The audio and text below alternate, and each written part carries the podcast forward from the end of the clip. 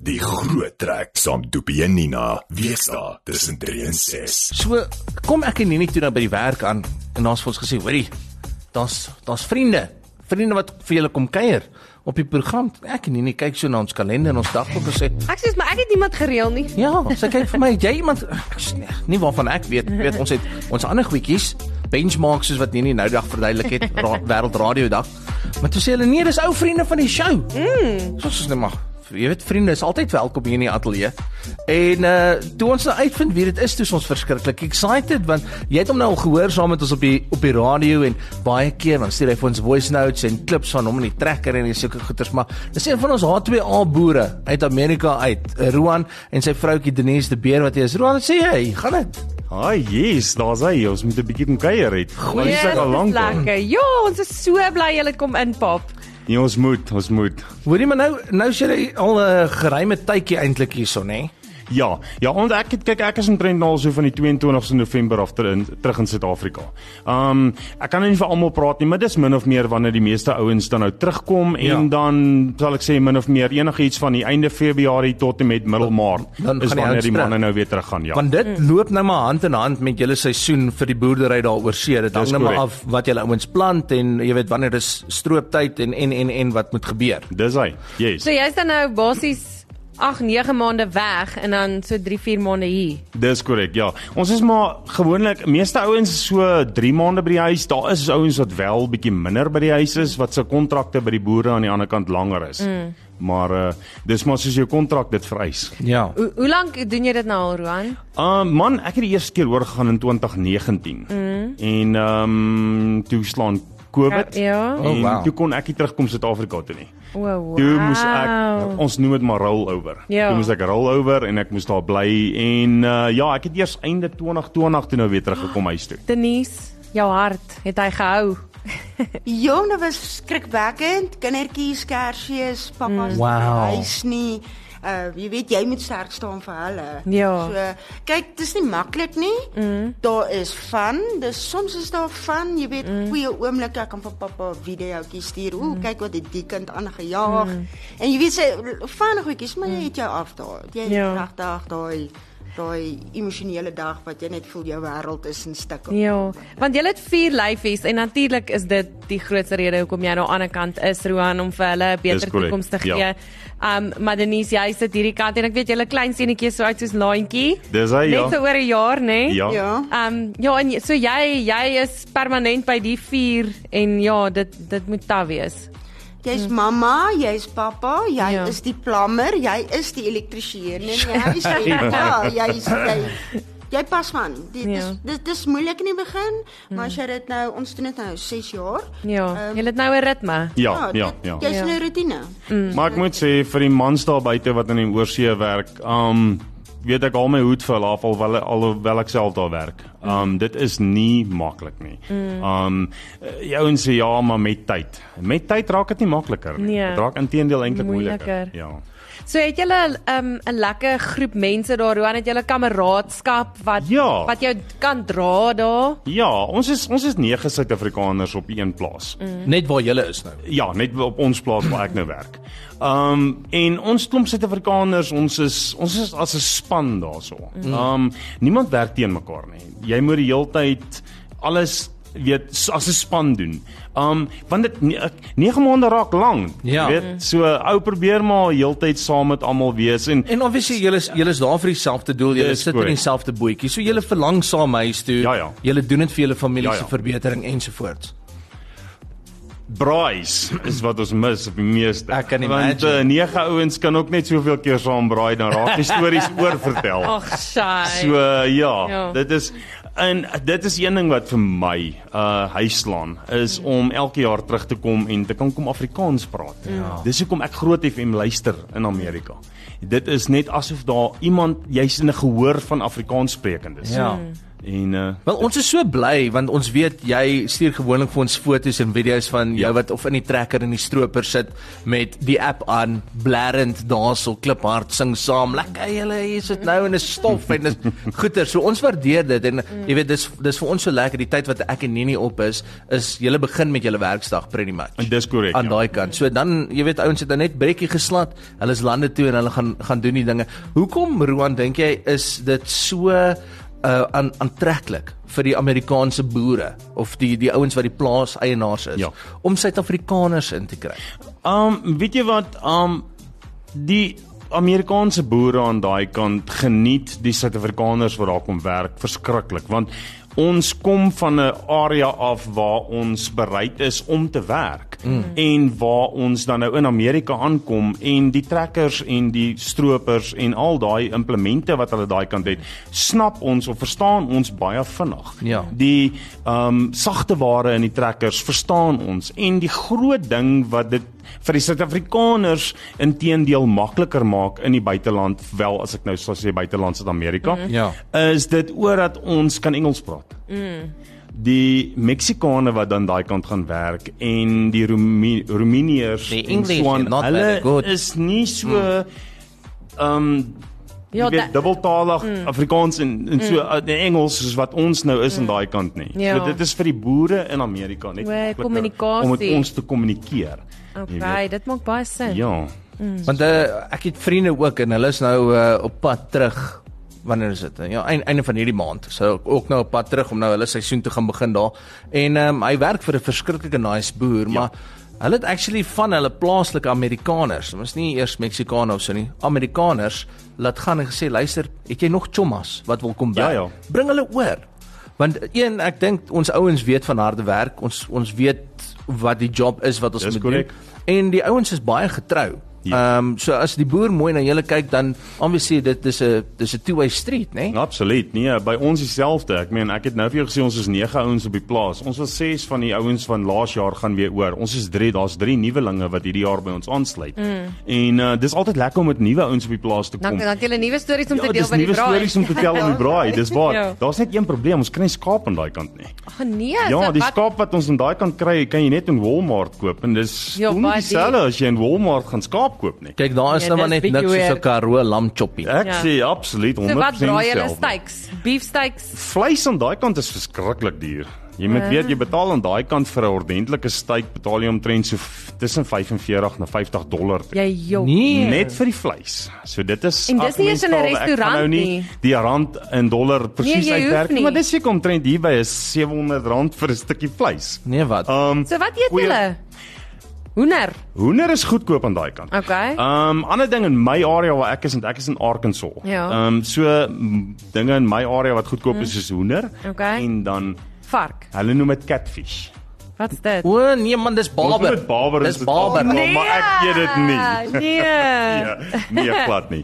Um hoender is goedkoop. Ongelukkig dis nou maar catfish Hm. is goedkoop. Um shrimp aan daai kant. Vars Okay. okay. vars varswater shrimp is verskriklik goedkoop. Hulle vang dit in die Mississippi. Mississippi Ja. ja. is omtrent 30 myl van my. En dan diep fraai hulle dit so Dis like- of hulle maak dit met 'n broodjie. Ja, Dit is een ding en wat dit- hulle aan daai kan doen. Hulle verstaan nie ons kultuur en ons braai op 'n oop op weet op uh, uh, hout en Hout wat nie. en- ja. Hulle doen absoluut dit heeltemal anderste. Mm. Hulle noem hulle braai soos wat ons ons braai, noem hulle 'n barbecue. cookout. O. Ja. En oh, by 'n cookout, hulle gooi alles in 'n pot en hulle deep fry dit. Ah, so dis nie eers baie gesond nee. nie. Van paraboutjies tot Nee, wat- catfish nee, tot nee. Nee. alles. Nee, dankie. Nee, ek sal liewer ek sal liewer my hele salaris blaas op vleis as wat ek nou gaan staan en dit Stem doen. saam met jou. Maar is dit nie soos soos wat jy sê jy doen dit nou al 6 jaar en jy sê dit is taaf, maar jy maak dit werk. Ja. Wat sal jy vir ander vrouens sê wat in in jou posisie is? Weet jy ek voel elke vrou al is jy nou getroud met 'n persoon in Amerika, um, ons het um Facebook groepe, ons Hmm. het WhatsApp groepies. Um hulle is meer as welkom om jy weet te kontak. Ons het Net om waar- iemand te waar kry wat vroukie- verstaan. Ja, daar's um, weet jy wat ek het 'n vriendin opgetel 5, 6 jaar terug op 'n groepie. Ons is nou nog vriendinne. Ja. Mhm. Ehm um, Celeste baie dankie. Ehm um, weet jy ons dra mekaar. Ehm um, daar's Hmm. dis daar waar mooi. ek vandag sterk is, maar my vriendin is in stukke. Ja. So jy daar is daai support. Jy tel mekaar op, ons gee mekaar raad. Jy weet as 'n kind siek is, is jy in die areas, man, ek kom, ek sal pas. jy Ag, weet, dis mooi. Ons help mekaar. Daai daai emosionele bystand is daar want jy kan nie altyd jou man bel nie. Ja. Jy bel jou naaste vroutjie. I mean, jou Ja. support daartoe af vroutjie en dis hoe ons maar basies cope. Dis op die einde van die dag. Dis awesome. Beautiful, ons kultuur, nê. Nee. Ons gaan nou 'n bietjie verder gesels met Roan en Denise, uh, ons H2A uh, familietjie as ek dit so kan stel. Roan boer daar in Arkansas en Denise is hierdie kant besig om seker te maak hier klein lyfies mis nie vir pappa te veel nie, maar ons uh, is nou weer terug saam met hulle. Roan, luister julle ouens baie country daai kant of probeer julle maar 'n bietjie meer van die appels en die rikkesnelle en so deur deur werk. Weet jy wat eerlikwaar, ehm daar kom 'n stadium wat jy geniet ek geniet country. Dit Ja. is my lekker musiek om na te luister. Ehm my dag begin met Groot FM. Um ek sit Groot FM in die oggend aan in my bakkie as ek werk toe ry en dan sodra ek by die werk kom en daar is nie veel om te doen nie, dan sal ek Groot FM op die radio hou terwyl ek onder die afdak dan nou aan iets werk. Dan voel dit daarom of jy bietjie by die huis is. Ja, jy weet, dis 'n Afrikaans stem wat daar in die agtergrond praat. Ja. Dit dit dit maak dit maak vir my sin. Hoorie nou, ek wil net gou jy het nou net so gepraat van jy jy's nou al van 2019 af daar en toe slat COVID. Uh meeste van die ouens op die H2A's kom nou terug en dan in die tyd wat hulle nou by die huis is wat 2 tot 3 maande is, baie keer 4 maande hang af van jou kontrak, kom jy juis terug om jou jou visas en jou werkspermitte uit te sorteer en dan gaan jy weer terug, korrek? So wat het julle ouens gedoen in daai tyd toe COVID geslaan het? Niemand kan enige plek in die wêreld reis nie. Jou uh papiere is besig om uit te hardloop of jou jy weet goeders en uh, hoe hoe het julle dit hanteer? Weet jy wat, ehm um, meeste van die boere oor see, as jy dan nou in daai geval kom waar jy nie kan uit die land uit gaan nie. Dis wat ons ouens onder mekaar noem 'n rollover. So jy rol oor na 'n wintervisa toe. Nou die boer wat ek in daai tyd voor gewerk het, het nie 'n wintervisas gehad nie. So my agent het vir my werk gekry op 'n beesplaas waar ek toe nou gaan my 3 maande wintervisa gaan werk het. So jy jy jy jy verlaat basies die een plaas en jy hmm. beweeg na 'n ander plaas toe vir Ja. 3 maande waar jy dan nou werk en dan as dit vir jou werk dan bly jy sommer daar of wat ook al die geval mm. mag wees as dit nou nie vir jou beter is. Um mm. dis maar hang alles van persoon tot persoon af. Um ek is ongelukkig nie iemand wat regtig met beeste te doen wil hê nie. Mm. So ek is meer 'n ou wat hou van saai boerdery. Mm. Um ek het my 3 maande klaar gemaak op daai plaas en ek het 'n uh, 'n oproep gekry van my huidige baas waarby ek nou al van daai tyd af is.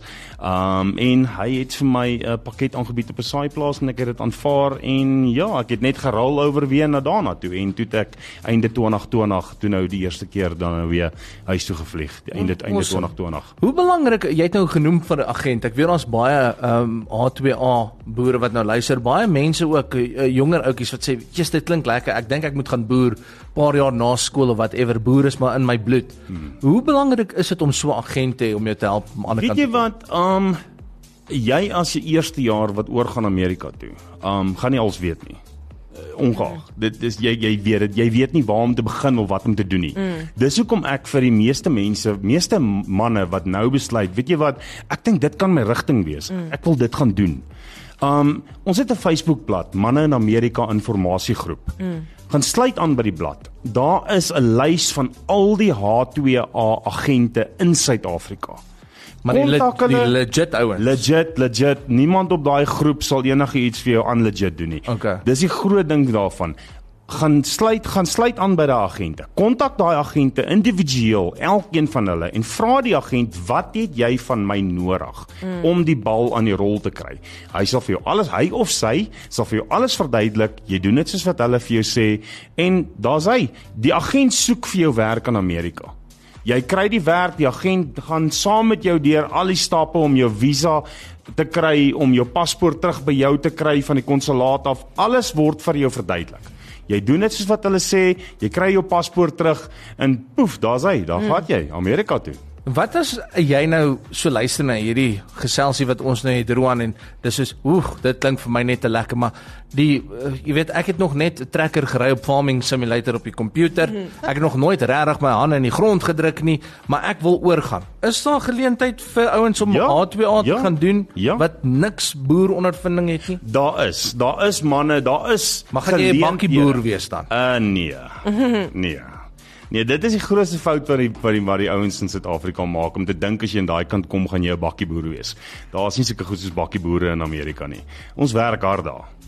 Uh die mense mag dit dalk nie glo nie, maar ons werk baie hard daar. Mm, Jy moet jou hande vuil kry. jou werkgewer aan daai kant. Kyk, dit is wat die meeste mense sê en ek sê dit ook. Ek is net so skuldig dat ek boer in Amerika. Ons boer nie eintlik daar nie. Ons werk vir 'n boer aan daai mm. kant. Jy weet ons is werk ons is werknemers by 'n werkgewer. Mm. So, ehm um, ja, ehm um, die die die die maklikste wat ek kan sê is kry manne in Amerika in die hande die die Facebook groep, gaan kyk vir die agente daar, kontak die agente individueel. Praat met hulle, sê vir hulle luister, hier, dit is wat jy wil doen, dit is jy stel belang en so aan, maar jy het miskien dalk nou nie uh die die die die Ondervinding regte nie. Mm. onder, ondervinding of so nie. Daai agente sal dan jou kan in kontak sit mm. met mense wat nou al in Suid-Afrika ehm um, die instansies begin het waar hulle is nuwe stroper 'n John Deere of 'n of wat ook al dan nou het wat hulle kan leer hoe om die sagte ware te stel en te gebruik mm. vir Daar et is cetera. daar is hardware al werke waar jy vrugte kan gaan pluk. Mm. Jy kan met ehm um, soos die diere gaan werk. Jy het nie eintlik veel mm. bevinding nodig nie. Jy kan op 'n vrugteplaas gaan werk. Jy, jy So daar's verstaan vers, sulke ja, goeder. verskeie opsies en dit is hoekom dit ja. Ja. goed is Mm. om dan te gaan uitvind en met mense te praat en Dis hulle kan korrek. jou in die regte rigting stuur. Hoorie nee, maar dit was 'n verskriklik lekker dat julle vir ons bietjie kom kuier het uh, in in jou aftyd Roan en uh, jy gaan nou wanneer gaan jy nou weer terug? Man, ehm um, ek wag nou net vir my paspoort om terug te keer. Sodra ek my paspoort terug het, dan ehm um, is ek geset, dan kan ek gaan. Maar uh my werkgewer wag vir almal van ons wat saamwerk Saam. om al ons paspoorte saam terug te hê. Uh, as as die laaste een sy paspoort terug het, dan vlieg ons as 'n groep saam oor. Denise hoop dit vat nog lank. Ja. Hoorie net net 'n laaste vraag. Wat s'ie wat s'ie langtermynplan? Ehm um, gaan um, wil jy net jou geld maak en terugkom en jou nee, familie hier vestig? Nee, Nee, ek het 'n uh, uh, my langtermynplan is nog omtrent so 7 jaar in Amerika. Ehm um, hoekom ek sê 7 jaar in Amerika? Ek het 'n uh, ek het 'n plan. Ek wil baie graag met kudu steel. ek, jy wil Texas toe. Uh, nee nee nee. Nee nee, ek En wil met terug? kudu ek wil hier in Suid-Afrika met kudu steel. O, hier. Ja, nee, ek wil in Want Suid-Afrika met ek het kudu nou die steel. dag het iemand vir ons gesê daar's 'n massive uh, kudu teel program in Texas. Ja, maar ek is hopeloos te Suid-Afrikaans. Ek hoor jou. Oh, jy wil terug. Ja nee, my land is my land. Weet jy ja. wat nee, jy kan oorsee gaan werk, maar jy's 'n Suid-Afrikaner. Jy is bly Ek is trots Suid-Afrikaans. Ek mm. kan nie my my my taal in my land is my taal in my land. Mm. So jy wil gaan geld maak, dan kom jy terug en gaan jy Kom kudu steel. terug, kry vir my 'n stuk grond, begin met kudu steel. Mm. Long term, vinnig in 'n Lekker. Wel ons is verskriklik bly ons gaan jou nie verloor nie want baie ouens sê groen kaart, cheers. sien julle later. Weet jy, ek voel weet jy, ek is baie gekant teen die teen die immigrasie. Ek weet baie van die girls wat nou luister, hulle weet hoe ek daaroor voel. Weet jy, dis nie jou land nie, dis nie jou volk nie. Jy gaan sommer, weet jy, op baie van hierdie Amerikaanse groepe eh, en Facebook groepe, jy sien letterlik daai trane en daai mense se gesigte wat sê ek wil huis toe. Ek mis my mense, ek mis my land. En weet jy, dit is op die einde van die dag wat wat wat ek vir die mense ook sê, weet jy wat? Dis jou keuse. Mm. Maar jy gaan, jy gaan jou land mis. Jy gaan mm. almal hier mis. Jy gaan die misdaad mis. Ek is jammer ek sê dit so, maar mm. elke land Dis nie het iets sy wat nadeel. mense Mm. dink jy gaan sê nie, ek gaan die misdaad mis. Jy weet, jy mis al Almal almal het alles. hulle dingetjies. Ja. Elkeen. Ja. Hoor hierso julle tweeetjies, uh, ons waardeer sodat julle kom kom kuier. Dit is altyd lekker om 'n bietjie gesig by die naam en die stem te sit en sulke goeders. Uh Roan my maat, dankie dat jy na ons luister daar aan die ander kant Ja, ja, van die nee. wêreld en uh ons hoop ons maak vir jou mooi en ons maak jou daar klein bietjie korter tot Dis jy waar. weer met jou vroutjie kan gesels aan die aand en sulke goed so. Dis waar. Ehm stuur groete vir al die manne wat daar is. eh, ja. En uh ja, as jy weer terug is asseblief, kom pop weer in. Nee, absoluut. Ag, Net ten ten laaste wil ek ook net vir jou sê dat uh as die manne ehm um, die die Facebook blad manne in Amerika gaan opsoek het en hulle het gesien wat hulle daar wil sien. Ehm um, daar is 'n persoon in Amerika wat baie bekend is en almal leer baie by hom. Ehm um, hy het baie video's op wat jy kan sien hoe die goeters werk en alles. En dit is ons uh ons groot vriend François Swart. Ehm um, hy is dan daarso in Texas. Uh meeste mense ken hom as Texas boerseun. Mm. So ehm um, gaan kyk gerus. Ehm um, jy kan iets leer by hom. Mm. Want daar het jy dit. Ek sien hier is 'n paar WhatsApp wat ingekom het wat sê waar maak ek kontak en hoe en waar en Ons wat. sal vir jou daai details. Ons stuur vir jou stuur. al die details. Dit was nou 'n lekker verrassing. Ons vriende daar uit Amerika uit Ar Arkansas. Nie Ah, Ar nie nie Arkansas Arkansas nie. nie. Kuier maandag tot Vrydag saam Doopie en Nina 3 tot 6 net hier op die Groot Trek op Groot FM 90.5.